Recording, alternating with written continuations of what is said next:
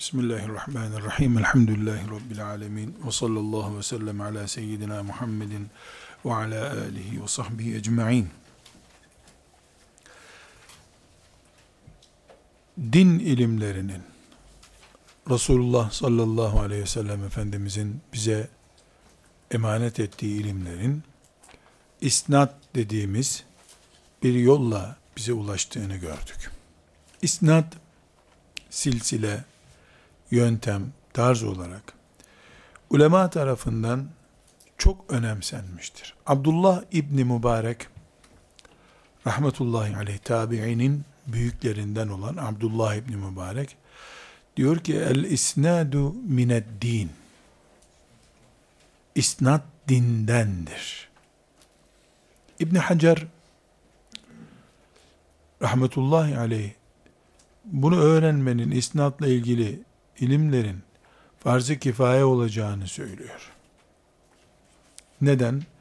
Çünkü nihayetinde kimin kimdenliğiyle, nasıl öğrendiğiyle ya din güçlü olacak ya da Hristiyanların yaptığı gibi, Yahudilerin yaptığı gibi dedikodu hakimiyetinde bir dinle yaşayacak Müslümanlar. Demiş, mış, böyle yok araştırdığında kimin kimden nasıl hangi kapasite ve yetkiyle duyduğu bilinen şeye ilim diyeceğiz biz. Burada arkadaşlar hocama Rabbimin rahmetler yağdırmasına vesile olsun diye buraya getirdim. Ebu Gudde hocamın rahmetullahi aleyh e, El İsnadu Mined Din isimli bir kitabı var. El İsnadu Mined Din. Küçük bir kitaptır. Beraberinde Safhatun Muşrikatun min tarihi sema'il hadis indel muhaddisin diye küçük bir risale ikisini birleştirmiş. E, beraber basmışlar. E, el, el, el isnadu mined din. İsnat şu bahsettiğimiz hani İmam Şafii'nin ispat ettiğimiz kimliği, hadisi şeriflerin Beyhaki'de ve Müslim'de Peygamber aleyhisselama nasıl ulaştıkları yolu bunlarla meşgul olmak dini bir konudur. Dindir bu. Çünkü dini, dinin varlığı buna dayanıyor. Eğer bunu kaldırırsak dediğimiz gibi bir varmış bir yokmuş, namaz diye bir şey varmış. Namazda el kaldırılırmış.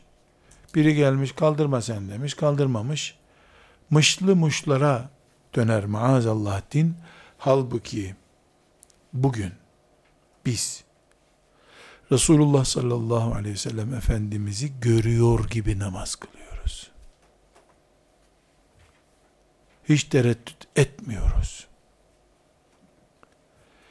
Bu kalite ve bu heyecanın gitmemesi aramızda 14 tane koca 100 yıl bulunduğu halde kameraya kaydedilmiş gibi yani bir filmden Peygamber aleyhisselamı izliyor gibi canlı. Hatta Mescid-i Nebi'de namaz kılarken pek çok Müslüman film değil bizzat kendisi önde duruyormuş gibi hisseder o manzarayı. Bu kadar güçlü namaz kılışımız ve diğer şeriatımıza ait hükümleri e, takip edişimiz Buhari'ye itimattan kaynaklanıyor. Buhari'nin de hocalarına itimat etmesinden kaynaklanıyor. Ebu Davud'u sıradan bir hoca efendi görmediğimizden kaynaklanıyor. Ebu Davud Resulullah dedi ki, dediği zaman itimadımızdan kaynaklanıyor. Yani isnat güçlü bizde. Nasıl toprak gelip aşağı yolu basmasın diye istinat duvarı yapıyorlardı da hani kayalar gibi şeyleri yol kenarlarına diziyorlar. Otobanlarda filan. Yol, yoksa erozyon gelip bitiriyor, yolu kapatıyor.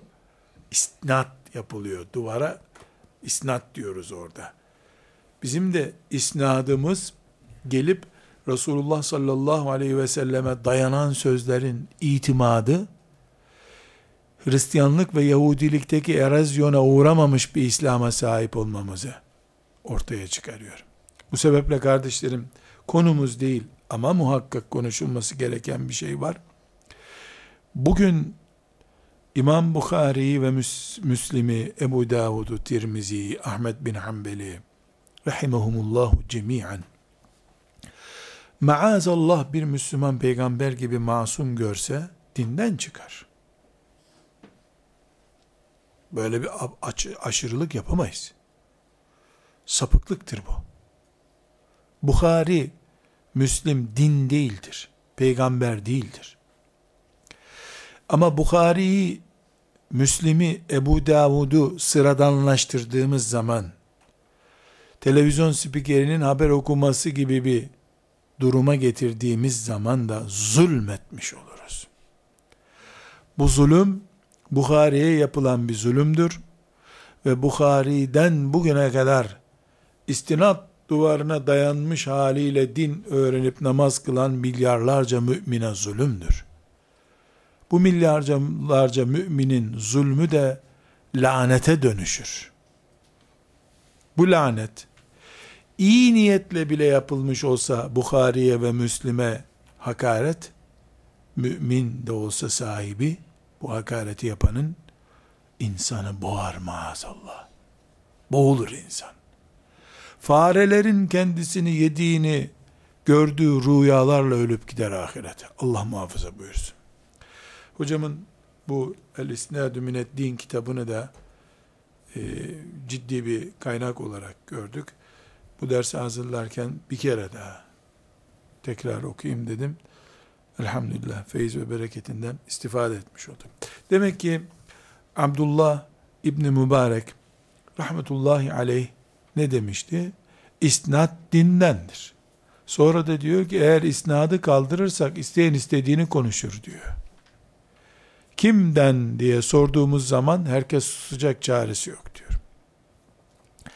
Burada tabi şeytan şöyle bir şey aklımıza getirebilir.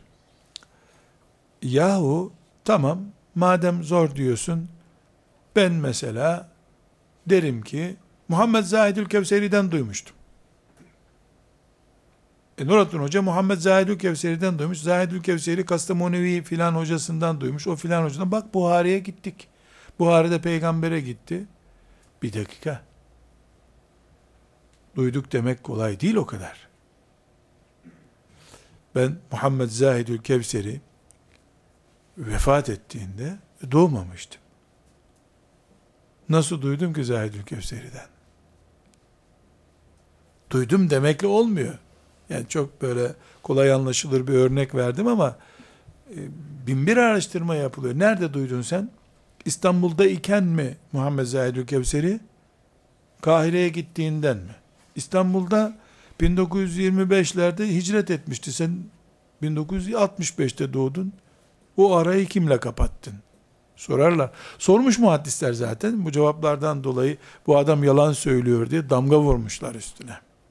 Mısır'a gittin tamam diyelim ki Hoca Efendi rahmetullahi aleyh Mısır'dayken sen de oradaydın. Okuduğuna dair icazetin nerede? Hangi belgen var elinde? Soruluyor bunlar. Yani isnat böyle kağıt form doldurarak yapılan bir şey değil. Bir ilim silsilesi. Bu bir yol yordam. Okuduğu hadisteki telaffuz farkından bile kimden icazet aldığı veya almadığı yakalanabiliyor bir insanın. Tabi ehli tarafından. Uzmanlık alanı bu olan alimler tarafından. Burada kardeşler küçük bir not ilave ederek sözlerime devam etmem gerekiyor. Bu isnat olayı dikkat ederseniz dini şahıslardan intikale zorluyor bizi. Bir kamu oyuluş, oyu oluşumu, toplu bir kanaat değil, şahıslar üzerinden din gelsin demektir isnat.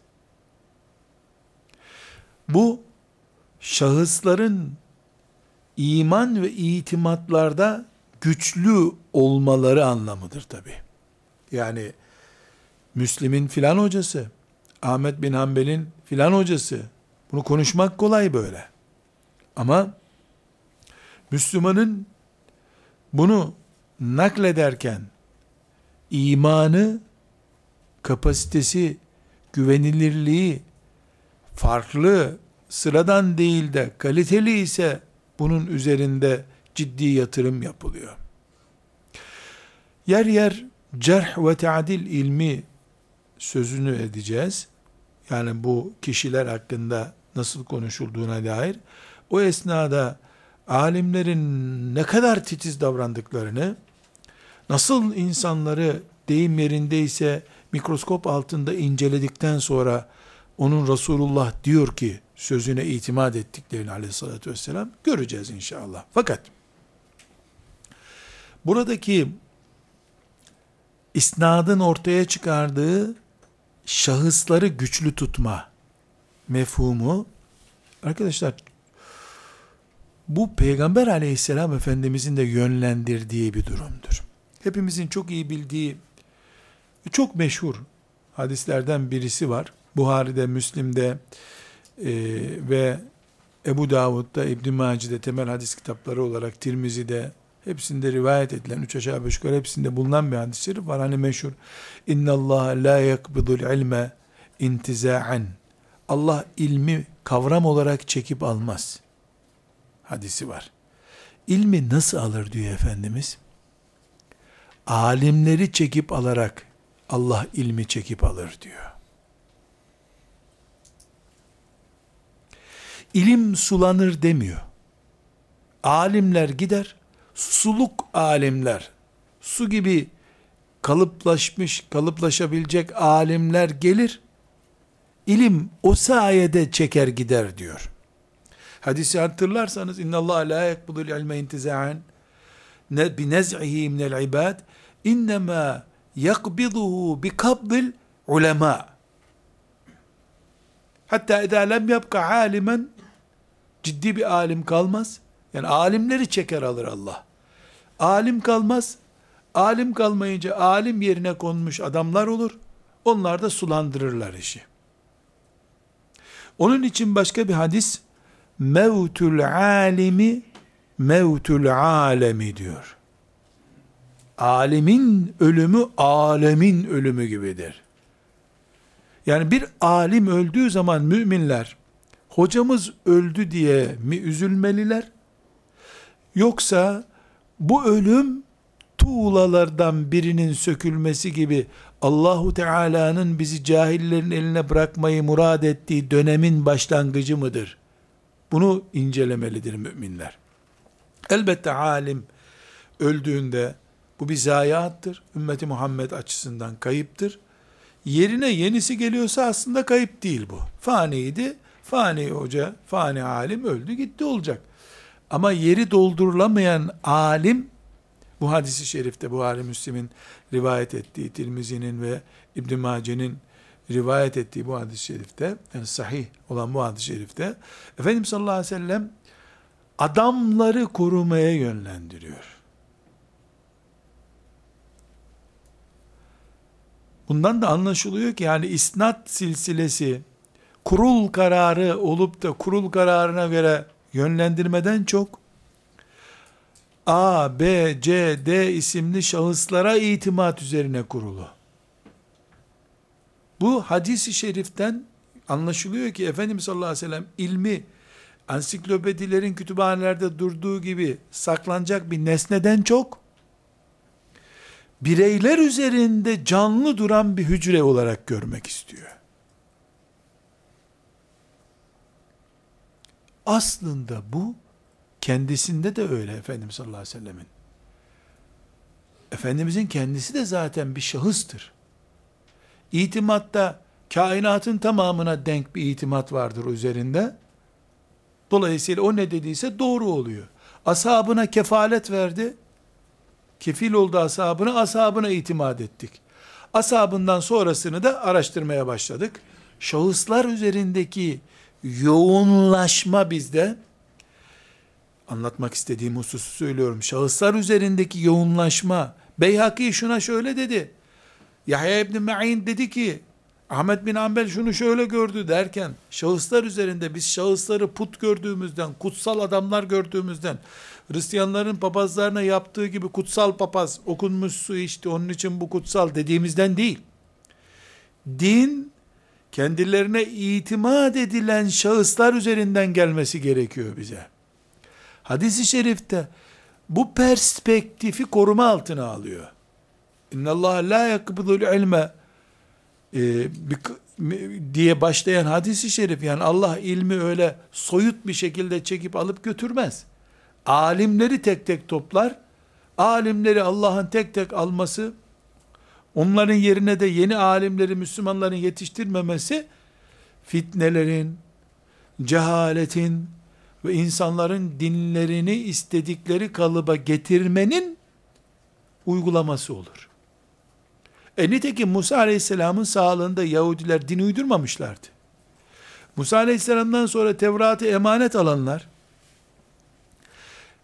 ya öldürüldüler Yahudiler tarafından ya yaşlandılar sebebi tam bilmiyoruz. Ondan sonra gelenler yetişmemiş kadrolar oldular.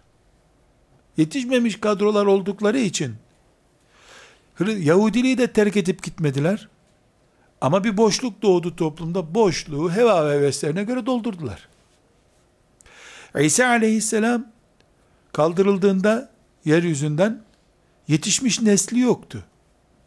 Ama İsa aleyhisselama bağlı havariler vardı. Onlar azizler yetiştirdiler. Onlar Roma'nın şunun bunun baskılarından dolayı, e, siyasi baskılardan dolayı yeni nesil yetiştiremediler. Gizli yerlere çekilmek zorunda kaldılar. Bu sefer yeni gelen nesiller bu hadiste olduğu gibi boşluğu zevklere göre doldurdular. İsteğe göre din oluşturdular. Konfeksiyonunda veya terzide gömlek diktirir gibi din diktirdiler kendilerine.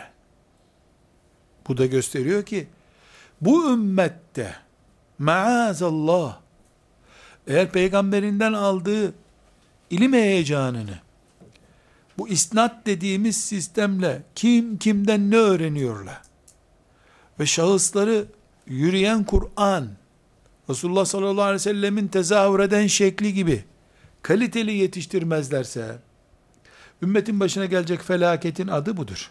Nedir o felaket? Tıpkı Yahudilik ve Hristiyanlık örneğinde olduğu gibi orijinalleri olmayacak. Orijinallerin yerine çakmalar gelecek. Alemin de çakması olur bir aletin uydurması oluyor da aleminki niye olmuyor? Elindeki diploma, kozu bütün diploması. Veyahut da işte filan konferansa katılmış, filan seminere katılmış, her neyse. Burada şahıslar üzerinden e, bir tartışma açmıyoruz. Açmamız doğru değil, cahillik olur o. Ama biz e, ciddi bir şekilde dinimize sahip çıkacağız. Bu sahip çıkmamızın gereklerinden biri, alim neslin soyu, ilim soyu belli olan alimlerin korunması şeklinde olmalıdır. Türkiye'mizde yüzden fazla ilahiyat fakültesi var. Bilhassa kızların bu ilahiyat fakültesine hücum ettiğini söyleyebiliriz. Hücum. Tıp kazanamayanları tabi genelde. Tıp kazanamayanları bu sefer dinini öğrenmek. Tamim yapmıyorum kul hakkı olur. Her ilahiyat talebesi böyledir demiyorum. Ama ilahiyat fakültelerindeki hoca efendilerle, üst kadrodakilerle konuştuğumuz zaman maalesef böyle diyorlar. 100 kişilik bir e, sınıfta iki kişinin berrak bir niyet taşıması pozisyonu düzeltmiyor arkadaşlar. Kış günü de bazen güneş açıyor. Sokaklarda bir metre kar güneş oluyor. Kışı geçirmiyor bu. Şimdi ilahiyat fakültelerinde bu denli bir yoğunluk var. Ama Bukhari e, silsilesinden icazet almak için şöyle bir beş sene sabahtan akşama kadar hadis okumak deyince tıp kazanamayanlar ilahiyata gitmişti. İlahiyat kazanamayanlar buna geliyor bu sefer. Gene bunu da tamim etmiyorum. Hepsi böyledir demiyorum. Vardır tek tük ama milyarı geçmiş bir İslam toprağında yedi tane hadis alimi yetişse ne olur, yetişmese ne olur? Döküle döküle onlar 50 yaşına geldiğinde hiç oluyorlar zaten. Yani hiç olmasın ümmeti Muhammed'in binde bir oranında hadis alemi, fakih, müştehidi olmalı ki diploma hayranı olmadan olmalı, orijinal bir şekilde, soyu belli bir şekilde olmalı ki, dökülse dökülse üç tane beş tanesi kaldığında gene iş görmüş olsun. Ümmeti Muhammed'in ihtiyacını karşılamış olsun. Burada kardeşler, e, ikinci bir yani adama yığılma, ayete ve hadise e, senetle bakma, isnatla bakma durumu hayali bir beklenti değil. Hadis-i şerifte zaten alimlerin yokluğunu yani isnadın aslı olan alimlerin yokluğunu ümmeti Muhammed'in dini açısından bir felaket görüyor diye oraya dayandırdık. Bunu birinci nokta olarak söyledim. İkinci bir nokta arkadaşlar. Şimdi e, zannediyorum üniversitelerde de kart basılarak giriliyor. Derse girip girmediğin dijital ortamda kontrol ediliyor. İşte imtihanlar vesaireler 3 hafta ders yapılıyor. Haftada bir saat derse geliyor hoca. 3 4. hafta ara imtihan, 8. hafta tam imtihan, sömestri. Dersten çok imtihan var. Kalite, kapasite tespiti konusunda. Bunların hepsi de dijital ortamda yapılıyor. İmtihanlar neredeyse yani herhalde yakın bir zamanda kağıt, form doldurma falan kalkacak. Bir cihazı beynine takacaklar EEG çeker gibi. O konudaki bilgiler kafanda ne kadar görünüyor? Herhalde olur böyle zannediyorum. Çünkü bir insanın kafasına 3-4 kablo bağlıyorlar. Yalan söyleyip söylemediğini tespit ediyorlar. Ondan sonra e, havale geçiriyor mu geçirmiyor değil mi? Mikrop var mı yok mu? Kanser mi değil mi? Her şey anlaşılıyor da matematiği iyi mi değil mi diye niye kabloyla ölçüm yapmasınlar? Herhalde olur. Anjiyo yapar gibi e, matematiği diye bir şey de yapabilirler. Olabilir. Bunları gülerek biz konuşuyoruz da yıllar sonra bu videoları izleyenler Allah Allah ne keramet sahibiymiş bildi bunu filan derlerse şaşmayız. Eğer bu dünyadayız. Bunun adına keramet değil, görünen köyün kılavuzun istem kılavuz istememesi denir. Görünüyor yani teknoloji bu şekilde ilerliyor. Fakat arkadaşlar çok enteresan bu teknolojiyi gören nesil öncekisini hakir görüyor. Ya nasıl okuyorlarmış bu kapkara kitaplarda diyor. Kendisi resimli kitaba alışmış ya. Kara kitaplardan nasıl okuyorlar diyor.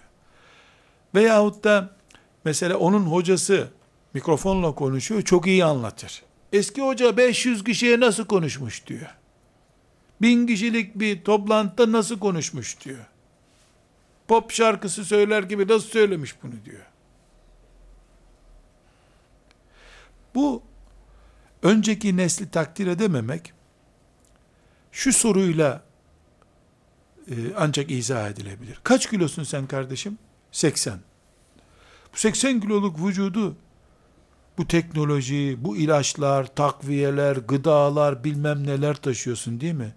Bir ekmek, bir soğan yiyenler, üstelik de 110 kiloluk pehlivan vücutlarını nasıl taşıtlar acaba? Olmaz taşımamaları lazımdı. Önceki nesiller 15 kilo filan da herhalde bedenleri. Çünkü bu teknoloji olmadan bir iş yapılamadığına göre e, yaşamamaları lazımdı.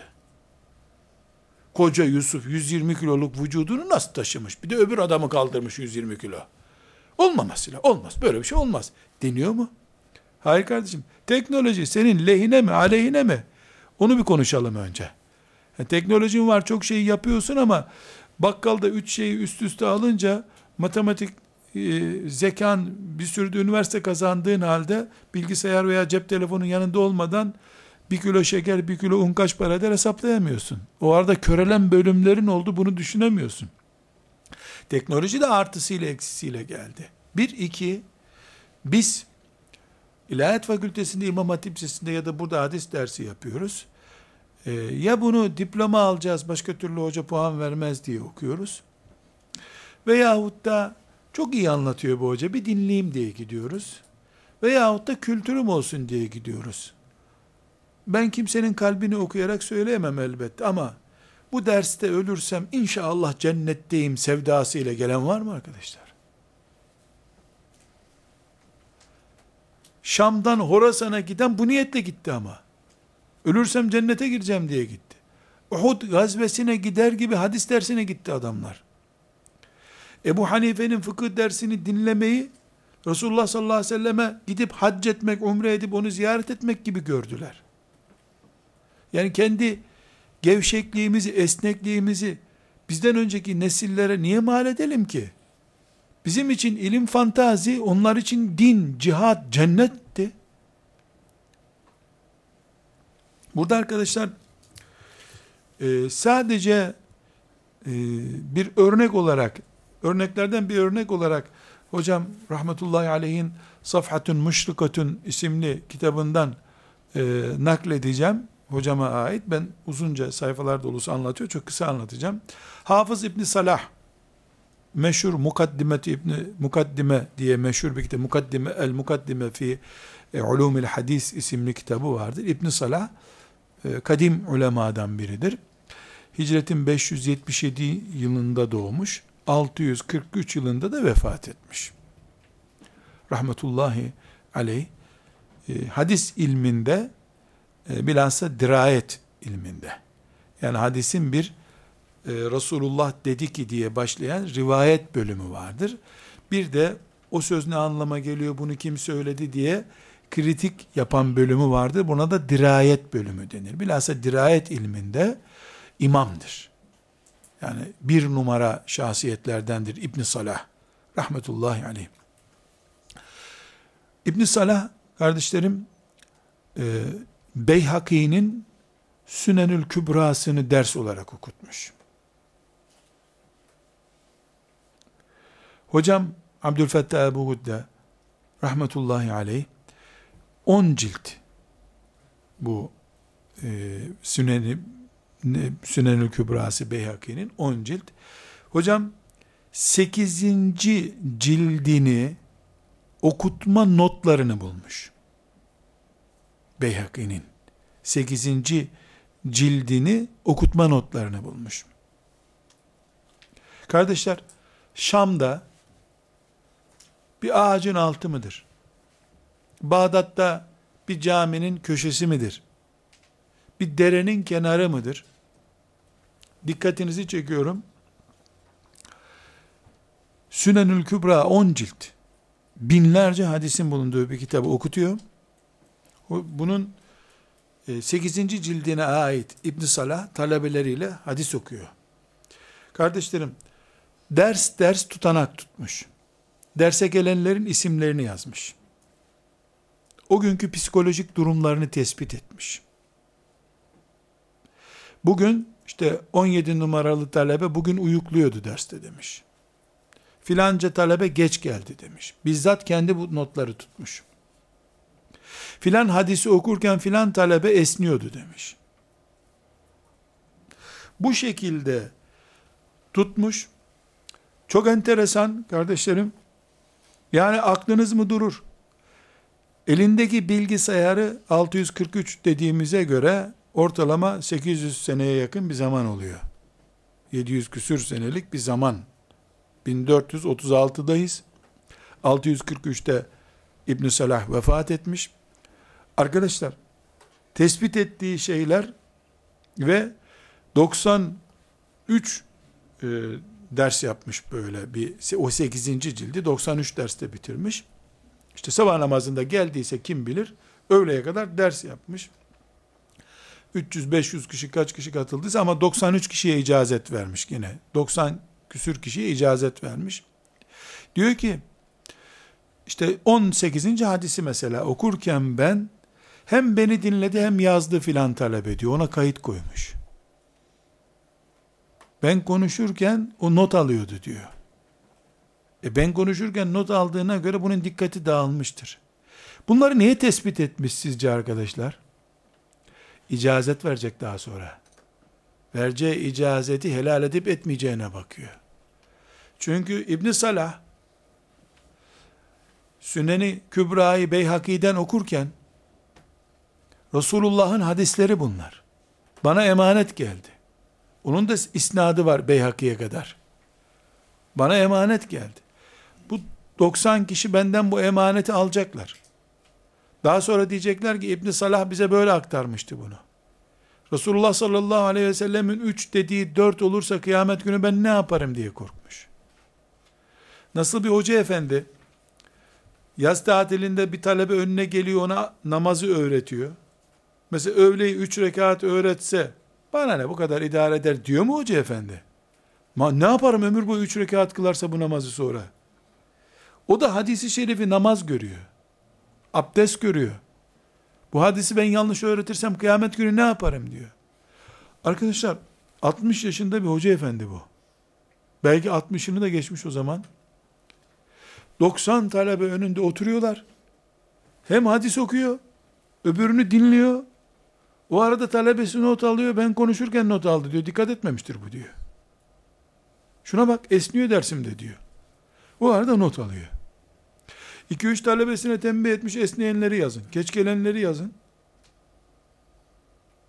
Akşam onları karşılaştırmış bu sefer. Talebelerin onun katipleri yani not tutanları, asistanları diyelim modern olsun şimdi. Asistanları doğru tespit etmişler mi onları karşılaştırmış. Çünkü onun gözünde bu iş arkadaşlar diploma almak için yapılan bir iş değil. Resulullah'la kurulan bağı devam ettirmek için yapılan bir iş. Kendini Ebu Bekir'in Sevr mağarasında Peygamber aleyhisselamın yanında hissettiği duygularda hissediyor. Resulullah'la beraberim ben diyor. Hadis okumayı bu şekilde anlıyor. O yüzden hocamız safhatun müşrikatun diyor. İsnat konusunda parlak bir sayfa bu olayı naklederken. Gerçekten parlak bir sayfa. Ben bunu bugünkü barkodlarla vesairelerle talebeyi takip eden sistemle kıyas etmiyorum arkadaşlar. Bugünkü sistemi ayıplamak için kullanmıyorum bunu. Ama bir hakikat ortaya çıksın. Bu adamlar hadis icazeti verdiler. Bukhari'yi bu şekilde naklettiler. E bunu mesela soruluyor. Yahu diyor, içinde binlerce isim farklı atmosferde tekrar ediliyor. Bunları nasıl şaşırmadan okudular? Yanlış da söylemiş olabilir diyor. Tabi sen televizyon seyrederken kitap okumaya alıştığın için sana göre yanlış oluyor bu. Olabilir de. Bu dikkatle İbn Salah böyle biri ise onun önünde oturan talebeler nasıl arkadaşlar sizce? Bu adama senelerce nasıl derse gidip gelmiş bunlar?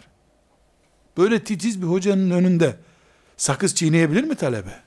Beş dakika geç gelebilir misin? Hatırlarsanız eski derslerde ne zikretmiştik? Adam Bağdat'ta sabah dersine geç kalırım korkusuyla eve gitmiyor, camide yatıyor. Sonra da e, idrarı geliyor, sıkışıyor. Tuvalete gidersem bu dersten bir kelime kaçırırım diyor. Hatırlıyorsunuz o sahneyi çıkarıyor hırkasını. Arkadaşlarının yanında oturuyor, idrarını hırkasına yapıyor. İdrar yapmak için gitmiyor. Ders bitince gidiyor hırkasını artık nerede Dicle'nin kenarında mı yıkadı, nerede yıkadıysa tekrar hırkasını giyiyor.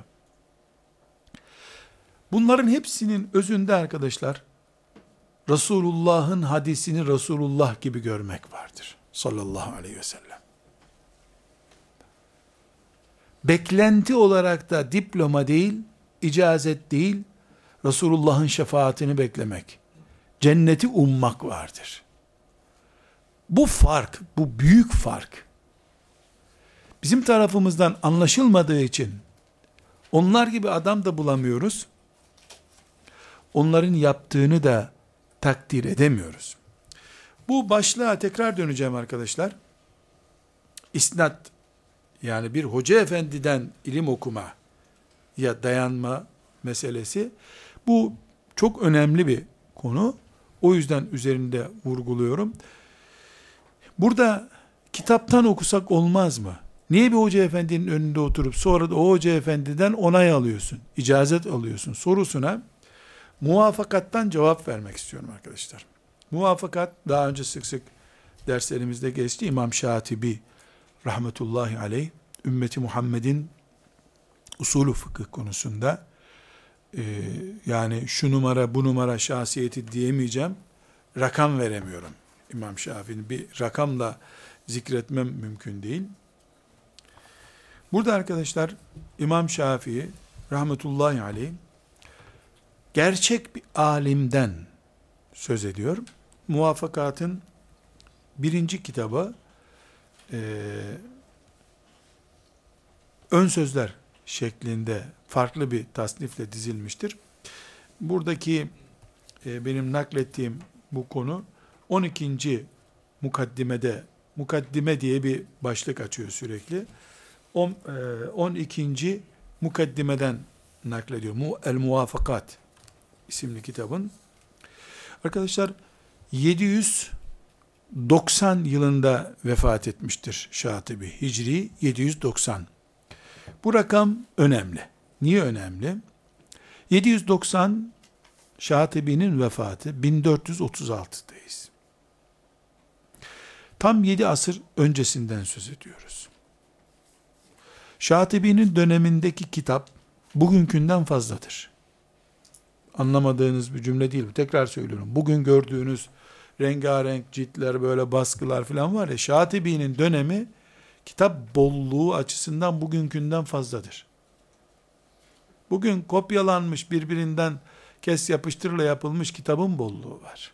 Aynı konuyu başlığını değiştir yaz var.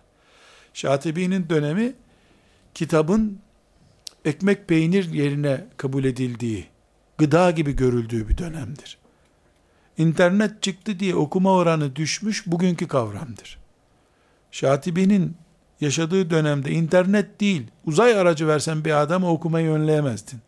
Okumayı hayat kabul ediyorlardı. İnsanlığın genel yapısı böyleydi. Şimdi değişik bir imtihana tabi tutulduk ayrı bir mesele. Şatibi arkadaşlar böyle bir dönemde alimin önüne diz çökerek icazet alanla kütüphanelerde kitap okuyarak kendisini yetiştiren arasındaki farkları kıyas ediyor.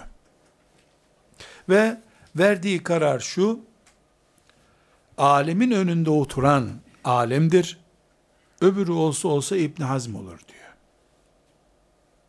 Ben özetini bir cümlede yaptım. Bu genişçe bir şey var. Hucev e, Şatibi rahmetullahi aleyh gerçek bir alemin işaretleri vardır diyor. Bunlardan ben topluca zikredeyim, e, sözünü ettiğimize geleceğiz. Birinci işaret diyor, bildiğini uygular adamdır. Sözüyle ilmi arasında çelişki yoktur diyor. Eğer ilmiyle sözü arasında çelişki olursa biz onu zaten alim kabul etmeyiz diyor. Alimin gerçek alim olmasına götüren işaretleri. İkincisi diyorum, alim alimlerin kucağında büyümüş insandır diyor. Bunu alimler büyütmeli. Onlardan almalı, onların yanında olmalıdır diyor.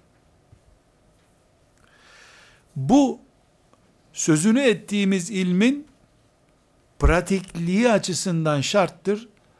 Resulullah sallallahu aleyhi ve sellemin ashabı bu şekilde gerçek alim oldular diyor. Resulullah'ın yanında durdukları için.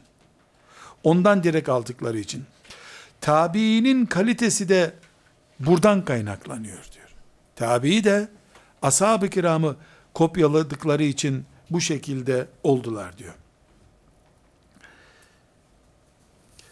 Üçüncü özelliği, üçüncü özelliği, alim, gerçek alimi öze, sayarken, e, kendisine ilim öğretenlerle sorun yaşamayan bir insan olması lazım. Uzun uzun ben özet ifadelerle anlatıyorum. Yani alimlerin kucağında yetişecek, alimlerin izini sürecek parazit oluşturmayacak. Farklı bir renk ortaya çıkarmayacak. Sonra bir başlık açmış.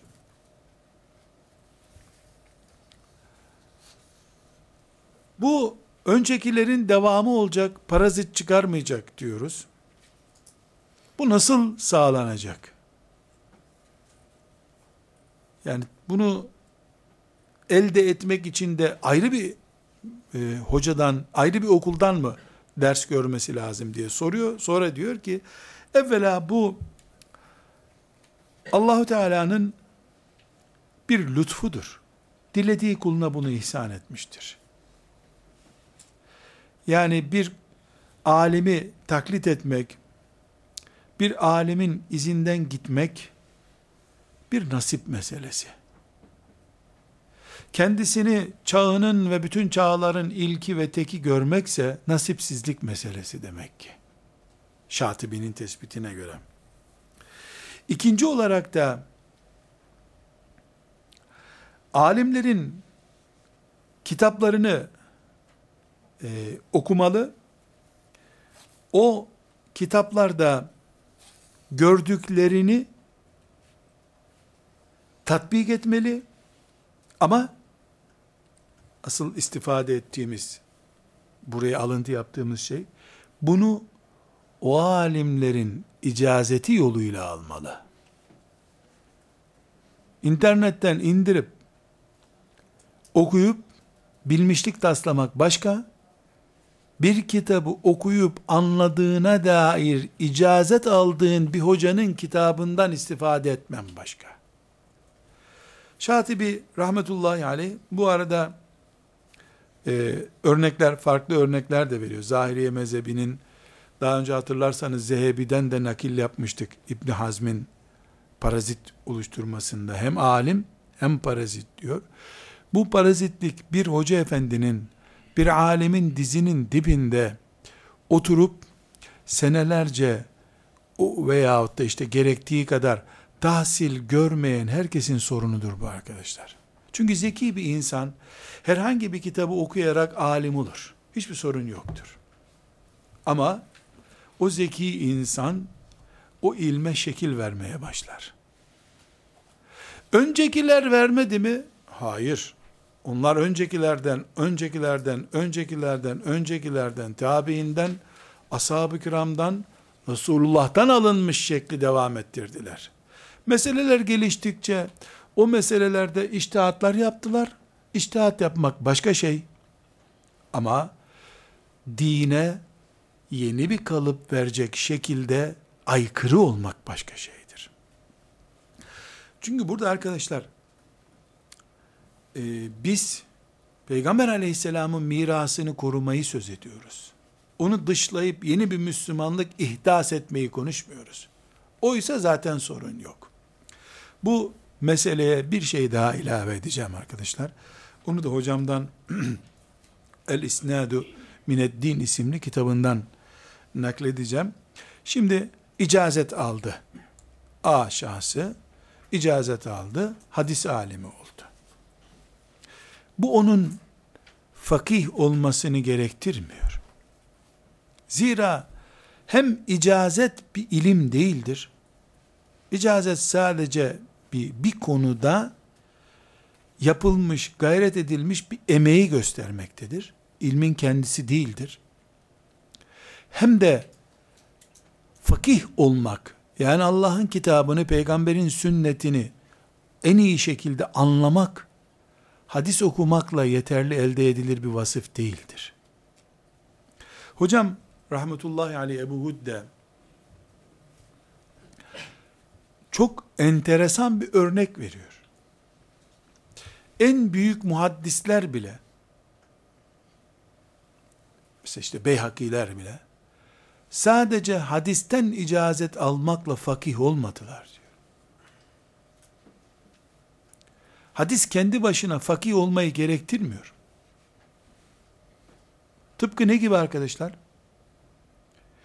Bir biyologun veya kimyagerin ABC isimli ilacı icat etmesi gibidir bu. A isimli ilacı icat etmiştir. Doktor olmadıkça o ilacı insan üzerinde kullanamaz o. Hadis bir ilaçtır. Fıkıh, tababet ilmine sahip olmaktır. Fıkhın da kendine mahsus özellikleri olmazsa olmazları var. Bu sebeple bu muhaddisler muhaddis oldukları için din adına konuşmadılar. Aynı zamanda fakih oldular ya da oldukları zaman Allah böyle buyuruyor diye konuştular. O yüzden Ahmet bin Hanbel'le Ebu Hanife arasında bugün büyük bir fark görebiliyoruz. Ebu Hanife fakihtir. Ahmet bin Hanbel ise muhaddistir, emirul müminindir. Müminlerin en büyüğüdür hadis ilminde. Ama hadiste Ebu Hanife'nin yeri başkadır. Tıpkı ne gibi?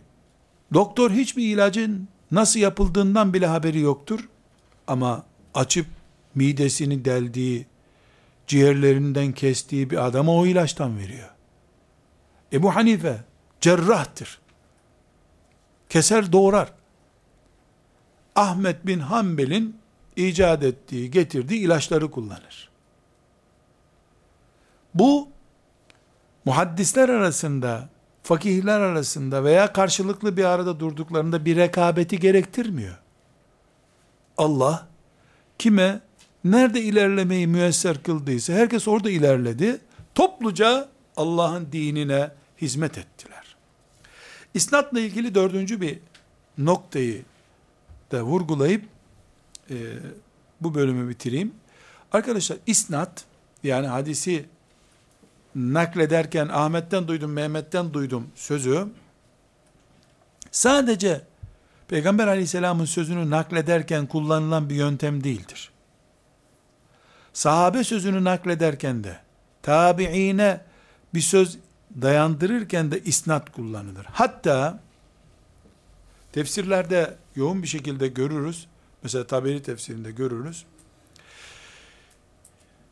bir şiir parçasıyla anlam bütünlüğü sağlatacaksa, yani bu şiirde böyle geçiyor. Dolayısıyla işte bu şiirde kullanıldığı gibidir bu anlam diyecekse, şiiri bile isnatla nakletmişlerdir. Bir şairin sevgilisi için yazdığı bir şiiri bile kimden duyduğunu söyleyerek nakletmişlerdir. Çünkü şiiri de Kur'an'ın, hadisin takviyesi için kullanacak. Takviyeyi bile kapasiteli bir şekilde kullanıyorlar. Kardeşler, çok kısa isnat tarihi diye bir tarihten söz edebilirim. İsnat tarihi. Bu sözünü ettiğimiz o ondan duydu, o da ondan duydu şeklindeki isnat tarihi. Arkadaşlar, bunu birkaç bölüme ayırabiliriz. Birinci bölüm, isnat tarihi bölüm. Birinci bölüm, Efendimiz sallallahu aleyhi ve sellemin vefatı gününden başlar. 35 yılında Osman İbni Affan radıyallahu anh'ın şehit olmasına kadar süren dönemdir. Osman İbni Affan'ın şehadeti, ümmeti Muhammed'in hayatında bir dönüm noktasıdır.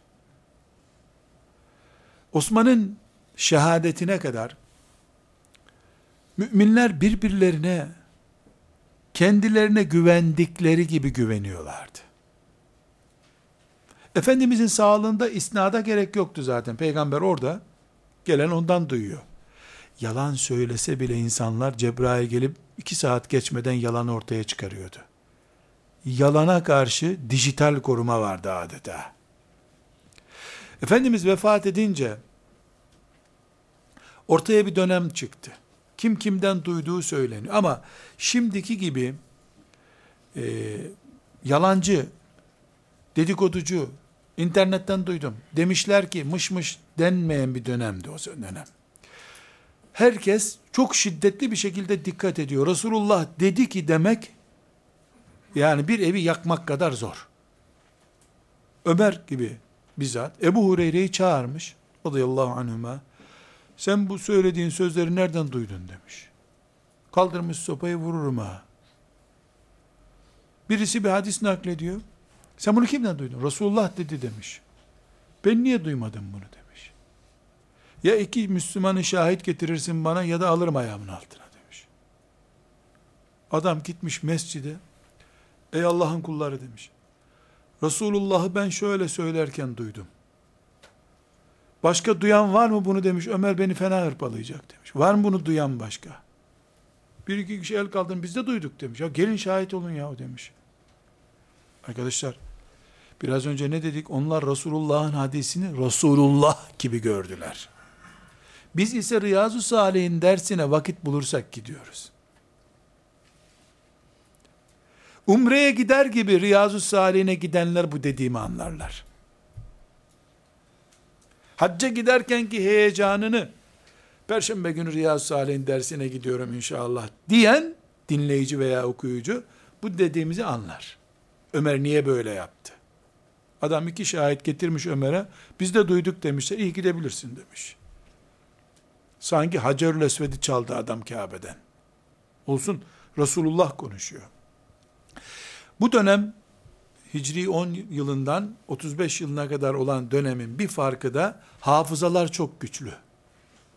Yabancı kültür bulaşmamış. Tertemiz ashab-ı kiram Hıra'daki günlerini yaşıyorlar.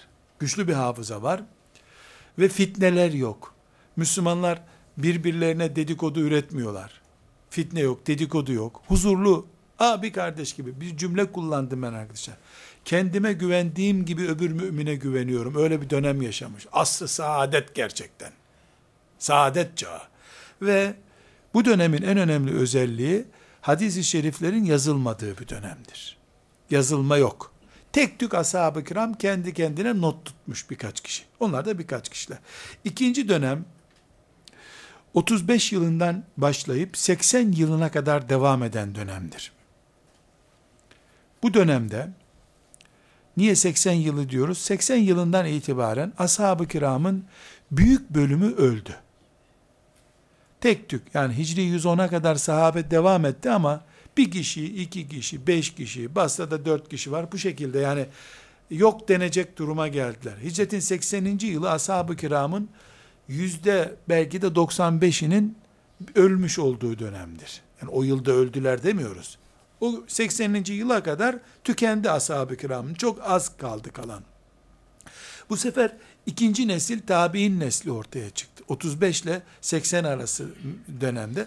Bu dönemde isnat ortaya çıktı. Kimden duydun soruldu. Çünkü ashab-ı kiram varsa zaten onlar olduğu gibi isnat kendileri. Ashab gitmiş yeni nesil gelmiş isnat sorulmaya başlandı ve insanlar sağa sola çıktılar dolaştılar yeni kültürler ticaretler hafıza zayıfladı. Beyinlerde Kur'an ve peygamberin dışında da şeyler yer bulmaya başladılar. Aynı şekilde yavaş yavaş da hadisi şerif yazılmaya başlandı. 80. Üçüncü dönem arkadaşlar 80'den 140'a kadar olan dönemdir. Tabi bu 80 ve 140 derken hicret takvimi kullanıyorum.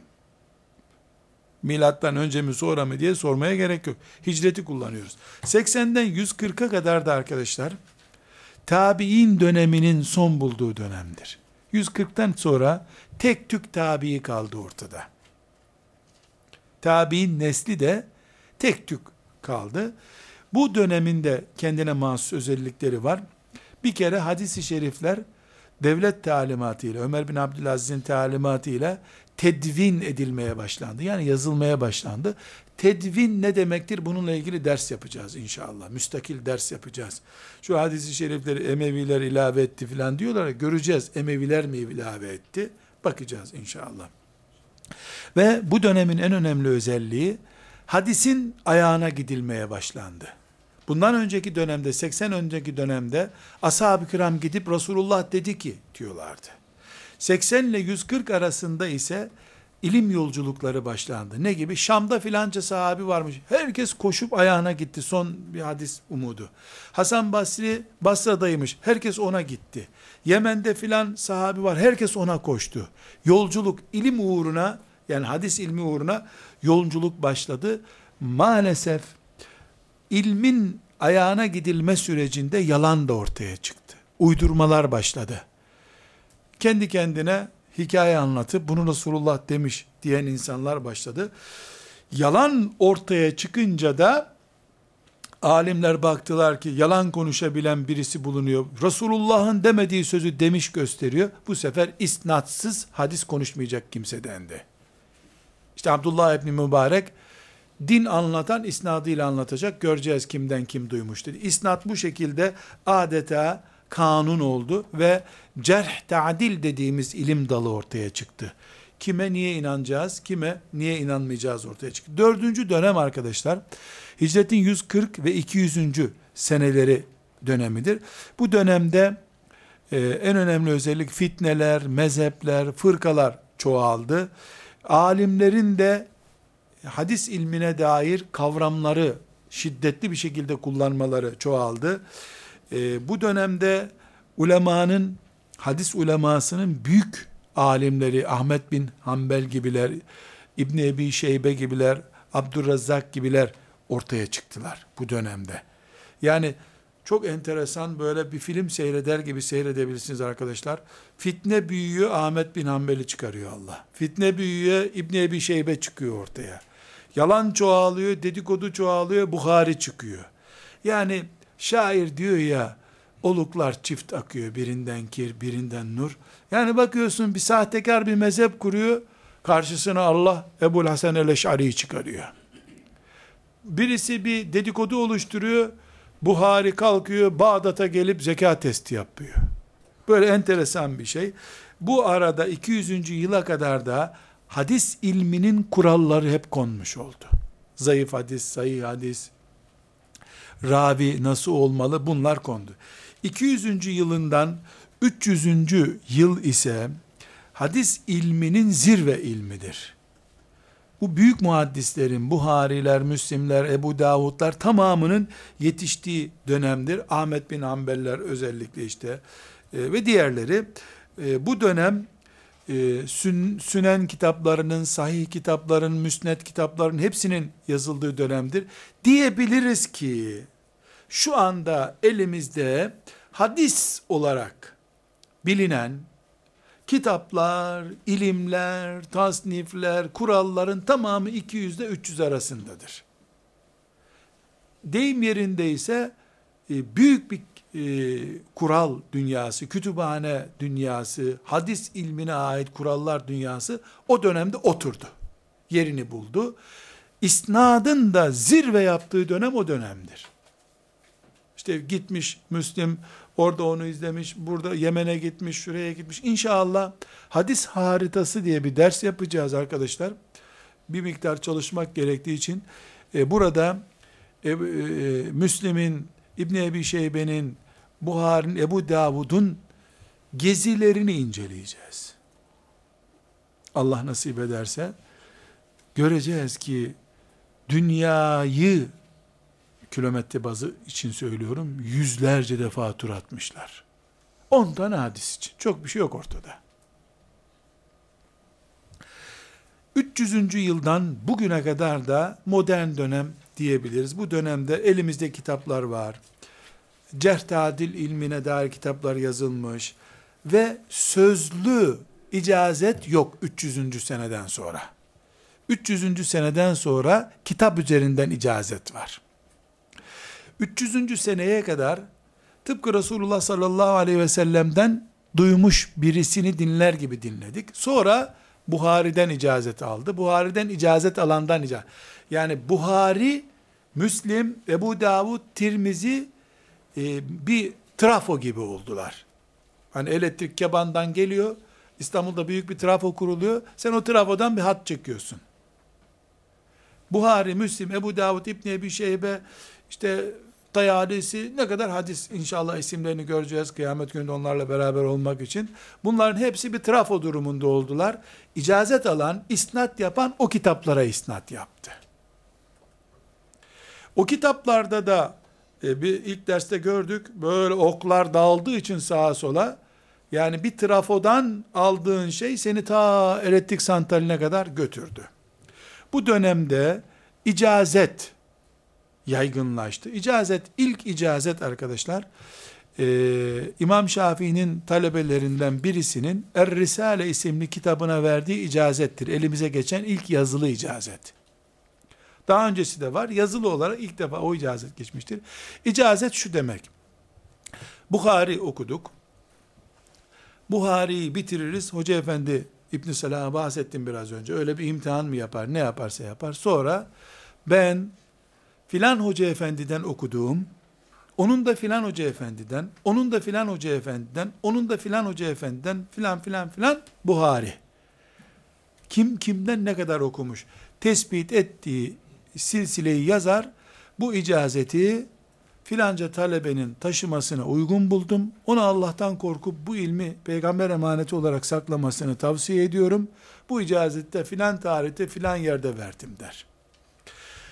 Hocamızın hocası hem Emin Saraç kanalıyla hocamın hocası hem Ebu Gütte Hoca Efendi kanalıyla hocamızın hocası Zahidül Kevseri'nin rahmetullahi aleyh Türkiye'de e, hilafet ilga edildi zannedildikten sonra hilafet yüreklerimizde yaşıyor. Kimse onu ilga edemez. İnşallah gelecek makamına oturacak. E, Zahidül Kevseri Mısır'a hicret etti. Mısır'da talebe okutmaya devam etti. Emin Saraç hocam gitti orada ondan icazet aldı. Ebu Güttü hocam ve yüzlerce talebe. Zannediyorum 300'den fazla e, talebesine icazet verdi. Bu Ebu Güttü hocamızın da hazırladığı e, Zahidül Kevseri hocamızın rahmetullahi aleyh hocalarını tanıttığı icazet kitabıdır. E, kendi icazeti o kadar uzun hacimli değil. Bu mesela e, kendi hoca efendinin yazısıyla Kuduri isimli fıkıh kitabının icazetidir. Hangi hocalardan okuduğunu anlatıyor. Kuduri de gidiyor gidiyor gidiyor Ebu Hanife'ye dayanıyor. Ebu Hanife'yi de gördük. E, hocaları kanalıyla Enes İbni Malik'e oradan Resulullah'a dayanıyor. Bu Kuduri icazeti Hoca Efendi'nin. Orada işte şu tarihte yazdım. Benim hocalarım da şunlardır diyor. Şu da Buhari icazeti Hoca Efendi'nin. Buhari'ye kadar giden hocalarını anlatıyor. O şundan, o şundan, o şundan, o şundan.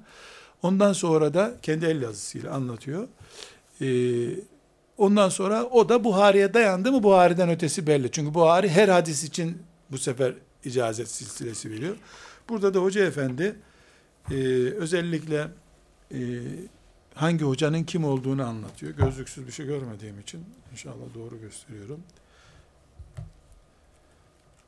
Hüseyin Kalkalı diye, Emin Şarvani, Recep Amidi, hocaların isimleri, Molla Çelebi, Abdurrahman Amidi, hoca efendileri bunları sayıyor. Kastamonulu Ahmet diye bir hocası var. Zikrediyor. Şu şuydu diye kendi hocalarını tanıtıyor. İkinci nesle geçtiği zaman hocanın ismini veriyor. Dördüncü, beşinci, altıncı nesilde Buhari'ye gidinceye kadar veriyor. O hocasının e, Buhari'ye nasıl ulaştığını ayrıntılarıyla anlattığı oluyor. E, en sonunda da sizlere sadece hatıramı nakletmek bakımından hocam bana Emin Saraç hocam e, Eyüp Sultan'da e, ziyaret edilen türbenin hazire kısmı var. Esas orayı hoca dedi ki ben burada icazet aldım dedi. Hocam oraya götürdü. Hazireyi açtırdı. Orada icazeti verdi. Oradan çıkınca da e, şu bu kitabın kenarına şu dipnotu yazdı. Hocam bana dedi e, Allah'tan korkmamı, anneme, babama ve hocalarıma dua etmemi vasiyet etti. Böyle yazacaksın herkes dedi. Ben de sana yazıyorum dedi. Hocama hayra vesile olsun, ömrüne bereket olsun diye ben de zikrediyorum. Ee, burada Hoca Efendi işte Nurattin Yıldız'a bana vasiyet ettiği gibi hocamın bu vasiyetle yazıyorum. Hocalarımızın böyle mühür gibi bir isimleri var. Ee, onay belgesi bu. Seri numarası, barkod numarası diyelim bizim deyimimizde. Ee, Allah hocama ömürler versin. Ee, bu bölümünü Hoca Efendi icazeti form olarak e, doldurduğunda Zahidül Kevseri burayı boş bırakmış. Onun ismini elle yazmış orada. Hoca Efendi teberrüken ben de senin ismini böyle yazayım buraya dedi kendi el yazısıyla. Bunlar tabi bir onur vesilesi. Ee, burada da Hoca Efendi'nin e, Zahidül Kevseri hocamın e, bir başka e, İbrahim el-Muhtar isimli e, bizzata verdiği icazetin aslı var. Hoca Efendi burada anlatıyor verdiği icazeti. Yani arkadaşlar icazet görüyorsunuz kitap gibi bir şey. Burada bu zatın da resmini göstereyim. Ezer'de talebeymiş o zaman. Ee, Fatih Kaya isimli kardeşimiz bunu bir kitapçık haline getirdi Allah razı olsun. Yani her halükarda bu ilim bize sokaktan bulunmuş olarak gelmedi. Elhamdülillah. Peygamber aleyhisselamdan aldığı gibi devredenlerin eliyle geldi. E bu arada sahtelik yapan olmamış mıdır? Olmuştur tabi. Olmuştur. Güneşin önüne geçen bir iki bulut bizim balkonu gölgeledi diye güneşi mi inkar edeceğiz? Güneş tutulması olur ama güneş sönmesi olmaz arkadaşlar. Güneş tutulması olur, güneş sönmesi olmaz. Ve sallallahu ve sellem ala seyyidina Muhammedin ve ala alihi ve sahbihi ecma'in velhamdülillahi rabbil alemin.